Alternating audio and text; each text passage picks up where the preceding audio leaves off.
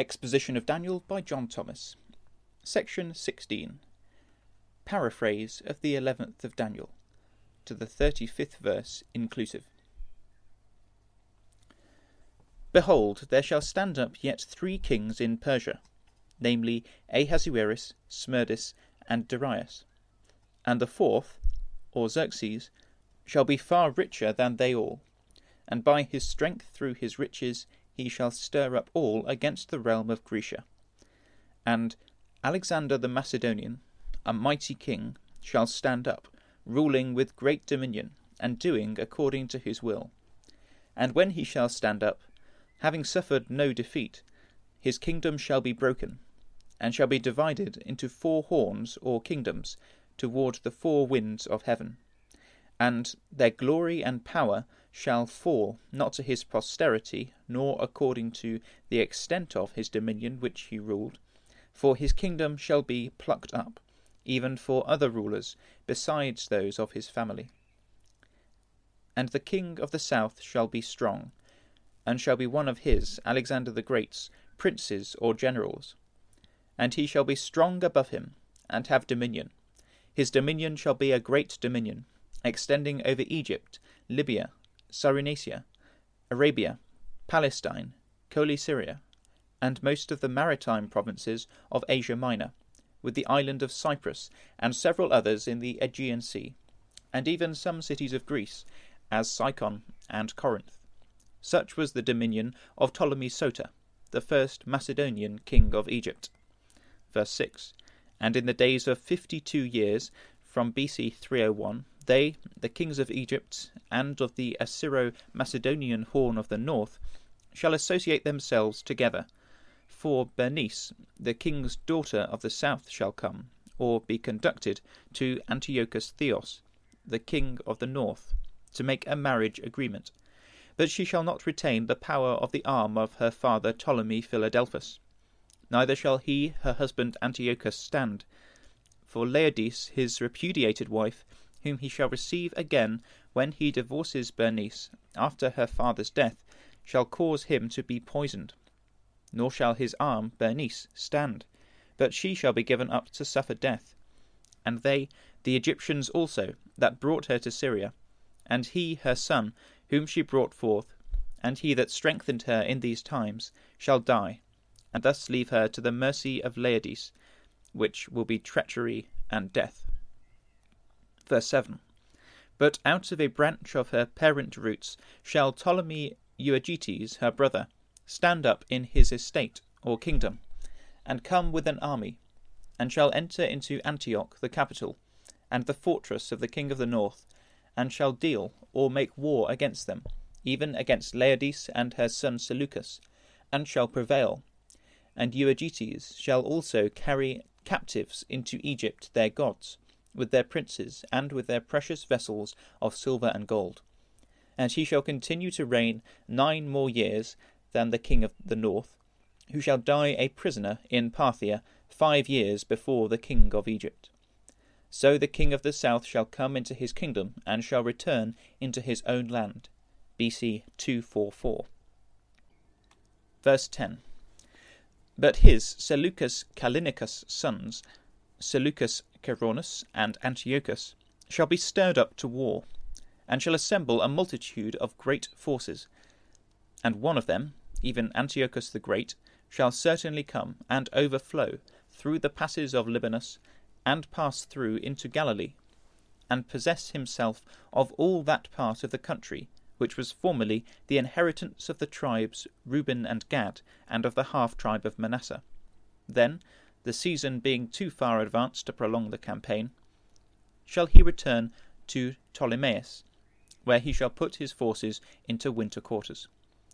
But early in the spring, BC 217, Ptolemy Philopator shall march with a large army to Raphia, by which Antiochus shall be stirred up again to war, and defeated with great slaughter, so that he shall retreat to his fortress. Thus shall the king of the south be moved with choler, and come forth and fight with the king of the north. And the king of the north shall set forth a great multitude, even seventy two thousand foot and six thousand horse. but the multitude shall be given into the hand of the king of Egypt. And when he, the king of the south, had taken away the multitude by a signal defeat of Antiochus, his heart shall be lifted up, for he will desire to enter the most holy place of the temple. But while he was preparing to enter, he was stricken and carried off for dead. In his victory over Antiochus, he shall cast down ten thousands, even ten thousand foot and three hundred horse. But not following up his advantages, Philopator shall not be strengthened by his victory. For Antiochus, the king of the north, shall return, and shall set forth a multitude of troops greater than the former, and shall certainly come after certain, that is nineteen years after the battle of Raphia, or BC 198, with a great army, and with much riches, and shall subjugate all the holy and Coele Syria. Verse 14 And in those times when Ptolemy Epiphanes shall reign over Egypt, many shall stand up against the infant king of the south, even the kings of Macedonia and of Syria, and Scopas, the general of his deceased father. But the deputies of the breakers of thy people, Judah, O Daniel, that is, of the Romans, shall interfere to establish the vision. The Romans became the guardians and protectors of Epiphanes during his minority they appointed three deputies, who were ordered to acquaint the kings with their resolution, and to enjoin them not to infest the dominions of their royal pupil, for that otherwise they should be forced to declare war against them. The deputy Emilius, one of the three, after delivering the message of the Roman Senate, proceeded to Alexandria and settled everything to as much advantage as the state of affairs in Egypt would then admit. In this way the Romans began to mix themselves up with the affairs of Egypt, Syria, and the Holy, and in a few years established themselves as lords paramount of the East, being thus constituted a power in Asia, which is symbolized in this relation by the little horn on the northern horn of the Grecian goat, and in the 36th verse of the chapter styled the King. But, though destined to be the breakers of Judah, the assurance was given to Daniel, saying, they shall fall. So the king of the north, being checked by the Roman deputies, shall come into the holy, and cast up a mount against Sidon, where he shall besiege the forces of the Egyptians. And he shall take Jerusalem, the city of munitions, from the castle of which he shall expel the Egyptian garrison. And the arms of the south shall not withstand, neither his chosen people, neither shall there be any strength to withstand Antiochus. But Antiochus, who cometh against Ptolemy Epiphanes, shall do according to his own will in Coele Syria and the Holy Land, and none shall stand before him.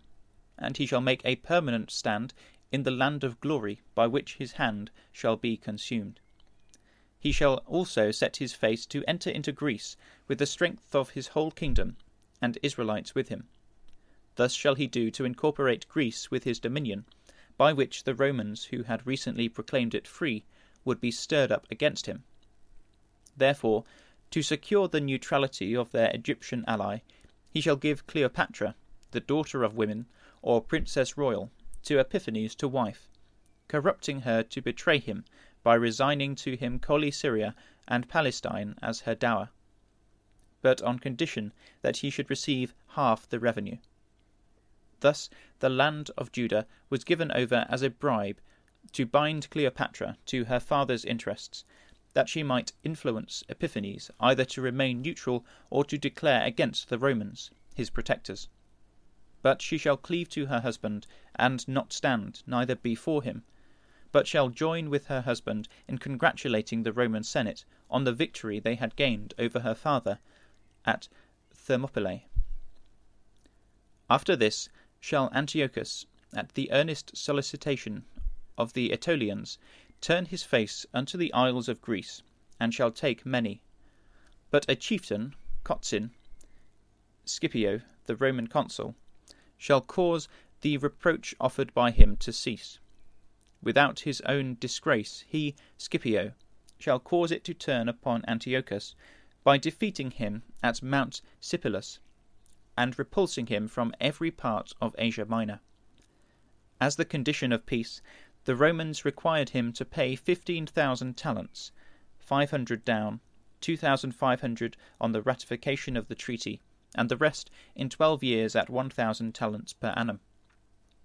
These terms being acceded to, he shall turn his face toward the fortress or capital of his own land, being much at a loss how to raise the tribute.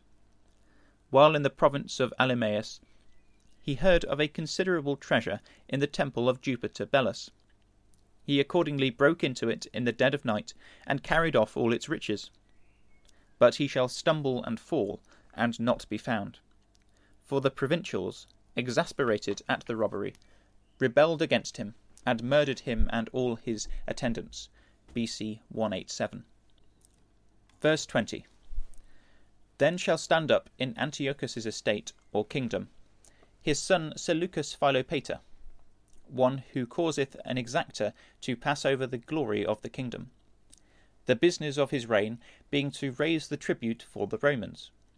But within few days, that is twelve years, he shall be destroyed, neither in anger nor in battle, being poisoned by Heliodorus, his prime minister, having reigned long enough to pay the last instalment to the Romans.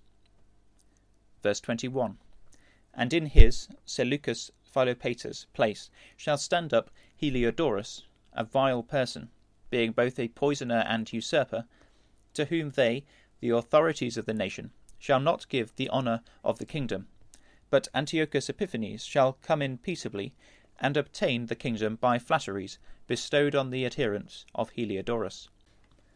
Verse 22 And with the arms of a flood, by which they shall be formidably invaded, shall they, the Egyptians, be overflown from before Antiochus, whom they excite to war, by demanding the restitution of Coele-Syria and Palestine.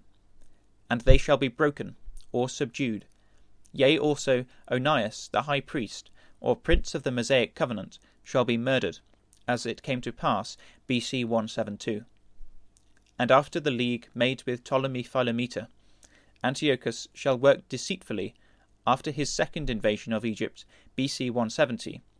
For he shall come up to Alexandria, and he shall become strong with a small people or army.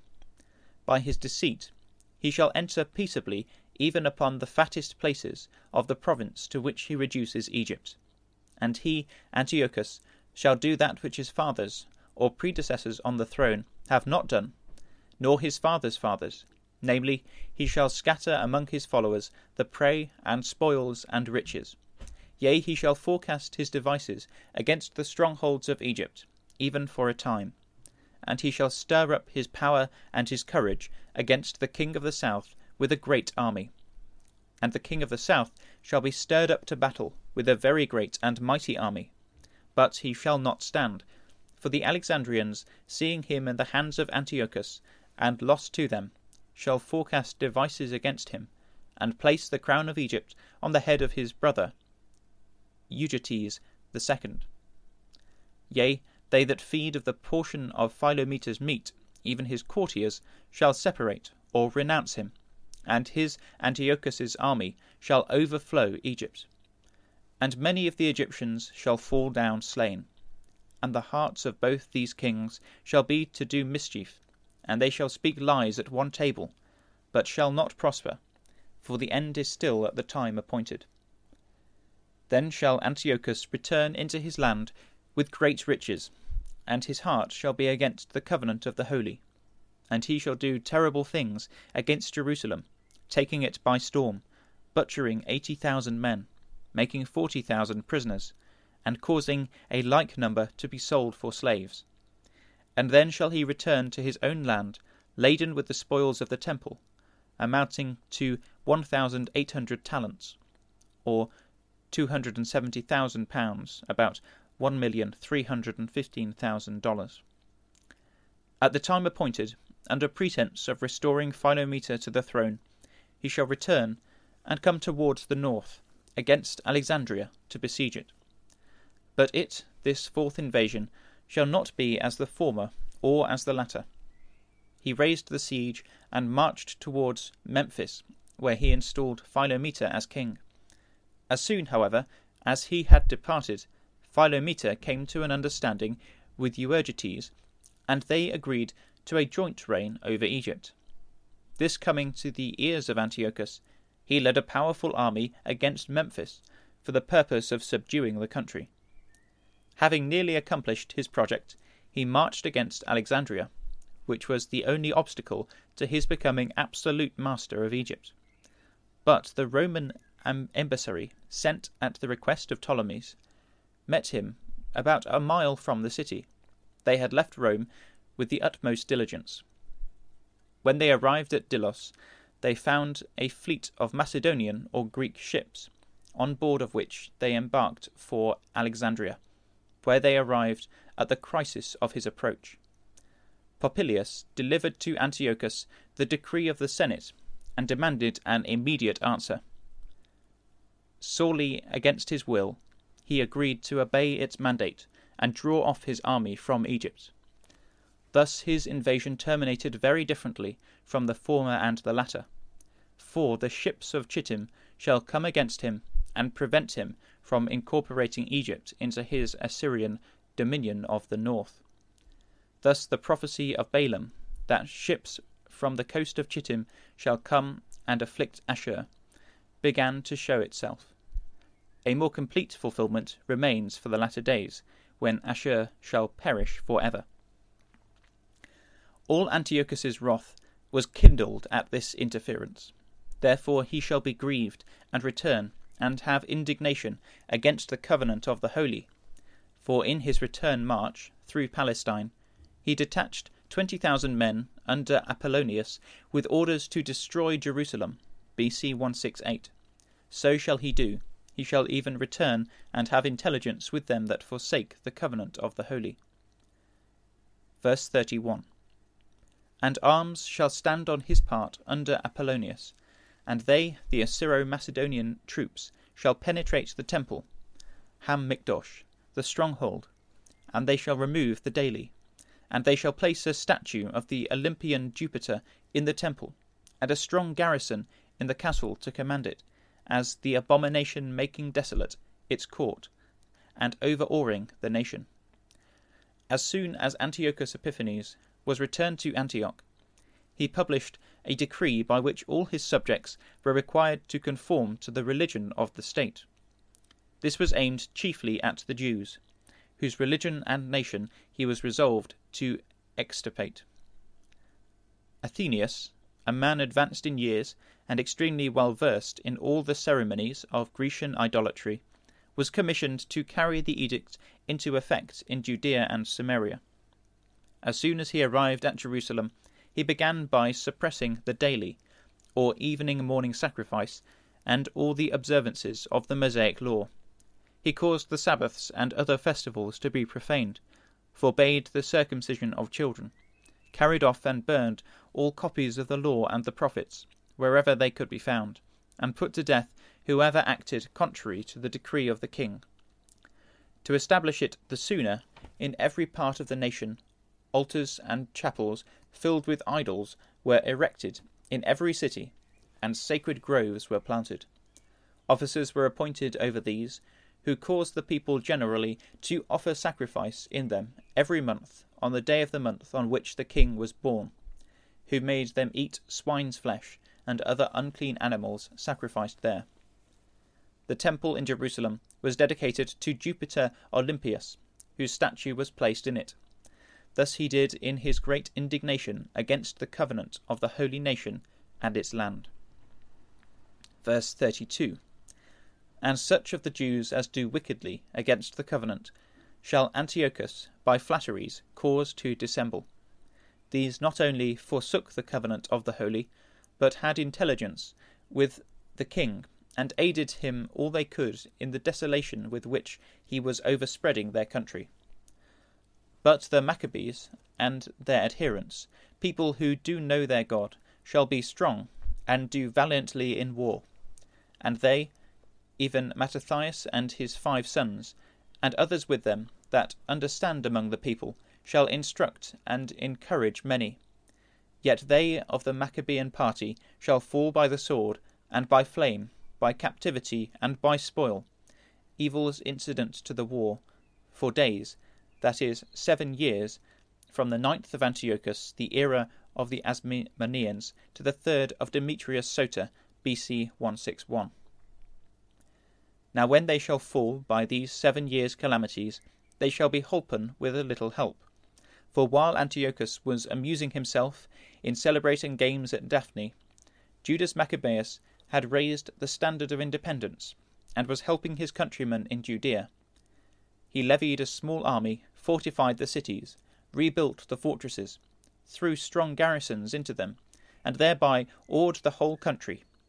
He defeated and killed Apollonius, and made great slaughter of the troops. With three thousand men he defeated Lysias with forty seven thousand, and another army of twenty thousand under Timotheus and Bacchides. And in the year before Christ 170, he gave Lysias a second defeat at Bethsura, by which he dispersed sixty five thousand of the enemy. The little help they received at this crisis was mingled with the supernatural which will account for the extraordinary victories of the Jews over such powerful armies of Greeks with such unequal forces. In the battle with Timotheus near Jerusalem, it is related that when it waxed strong, there appeared in sight of the enemy from heaven five comely men upon horses with bridles of gold, and two of them led the Jews, and took Maccabeus betwixt them, and covered him on every side with their weapons, and kept him safe but shot arrows and lightnings against the enemies, so that being confounded with blindness and full of trouble, they were killed. Also in the battle against Lysias, near Bethsura, with his eighty thousand Greeks, Maccabeus and the Jews prayed that Yahweh would send a good angel to deliver Israel. In answer to this, as they were marching from Jerusalem, there appeared before them on horseback one in white clothing, shaking his armour of gold. Thus they marched forward in their armour, ready not only to fight with men, but with most cruel beasts, and to pierce through walls of iron, having an helper from heaven. For Yahweh was merciful to them. And giving a charge upon their enemies like lions, they slew eleven thousand footmen, and one thousand six hundred horsemen, and put all the others to flight. Thus were they holpen with a little help from heaven, and their struggle for independence crowned with success. Yet in that struggle many did cleave to them with flatteries. Trial was therefore necessary that the approved might be manifested to the deity. Hence it was determined that the party of the wise shall be weak, to try them, and to purify, and make them white, for the time of the end. For then their services will be needed to assist in overthrowing the kingdom of Babylon, and in taking the kingdom under the whole heaven, as shown to Daniel in the first year of Belshazzar. The era of the Asmoneans was not that end. For, having particularized the events of the era, the Revelator added, It is still for a time appointed. We have now arrived at the end of the thirty fifth verse the events of which bring us down to the conclusion of 430 years from the destruction of the city and temple in the 19th of Nebuchadnezzar. There is here a change of topic in the prophecy. No more is said about Judah's warfare with the Greek powers of the north or south. History, but not the prophecy, informs us that Judah became a kingdom under princes of the Asmonean family until it passed under the sceptre of Herod the Idumean, in the thirty ninth year of whose reign Jesus Christ was born King of the Jews. Not long after this event, the sceptre of Judah was transferred to the Romans, whose emperor became the reigning king. John 19, verse 15. But the sceptre was only temporarily departed, and its return is earnestly desired and expected by all who believe the gospel of the kingdom of God. When twenty six years old, the things revealed by Gabriel in relation to the seventieth heptade began to be accomplished. During that seven years, Judah's heart was stirred up from its lowest depths. John the Baptist and Jesus, the greatest personages of the time, turned all minds to that great kingdom, which, in the hands of the Prince Royal and the saints, is to rule over all. But even then, the end was still for a time appointed. About 1835 years have passed since the expiration of the 70th heptade. Judah has been broken, but their breakers have not been ground to powder by the stone. The time, however, fast approaches, and the nearer it arrives, the more important do all questions become bearing upon Judah's land and Zion, the city of their king. About ninety five years after the end of the 430 years previously indicated, the Asiatic kingdom of the north, which had so terribly afflicted Judah, was annexed by Pompey to the empire of the Romans, which, by the absorption of Greece, had now become Romano or Latino Greek. And in about thirty five years after that, Egypt experienced the same fate. The kingdom of the Jews still survived. Two powers alone existed. The four horns of the goat had disappeared, and nothing of the symbol remained but that which answered to the Romano Greek Asiatic power, waxing exceeding great toward the east, and looking with a fierce and threatening countenance upon the little kingdom of Judea. What shall this power be called? Gabriel styled it a little horn, budding forth out of one of the four horns of the goat, little in its Asiatic beginning, but exceeding great when it had ceased to grow. In relation to the Holy Land, it appeared as a power first in the north. History therefore shows that the horn of the north was the one of the four upon which Daniel beheld it. But it did not content itself with merely looking fiercely at Judah it fought against Judea and conquered. And so firmly had it established itself in the Holy, that when Jesus was arraigned before it, Judah clamoured for his death, crying, We have no king but Caesar. From the annexation of the Holy Land to the Roman Empire by Pompey until the present time, it has been mainly subject to Rome and Constantinople. To Rome until the throne of the empire was transferred by Constantine the Great to the city called by his name. Because, therefore, the Holy Land and city have been in the main possessed by the Romano Constantinopolitan power, and because that power crucified the King of the Jews and destroyed the Holy soon after the seventieth heptade, and because it is the same, though administered by a different race and generation, that is, the Moslem, that will stand up against heaven's commander in chief in the approaching consummation. The power is represented by one and the same symbol, which is styled the little horn of the Grecian goat or nation. But before dismissing the interpretation of the first section of the Revelator's discourse, I would add some further remarks concerning the end of the Maccabean heptade.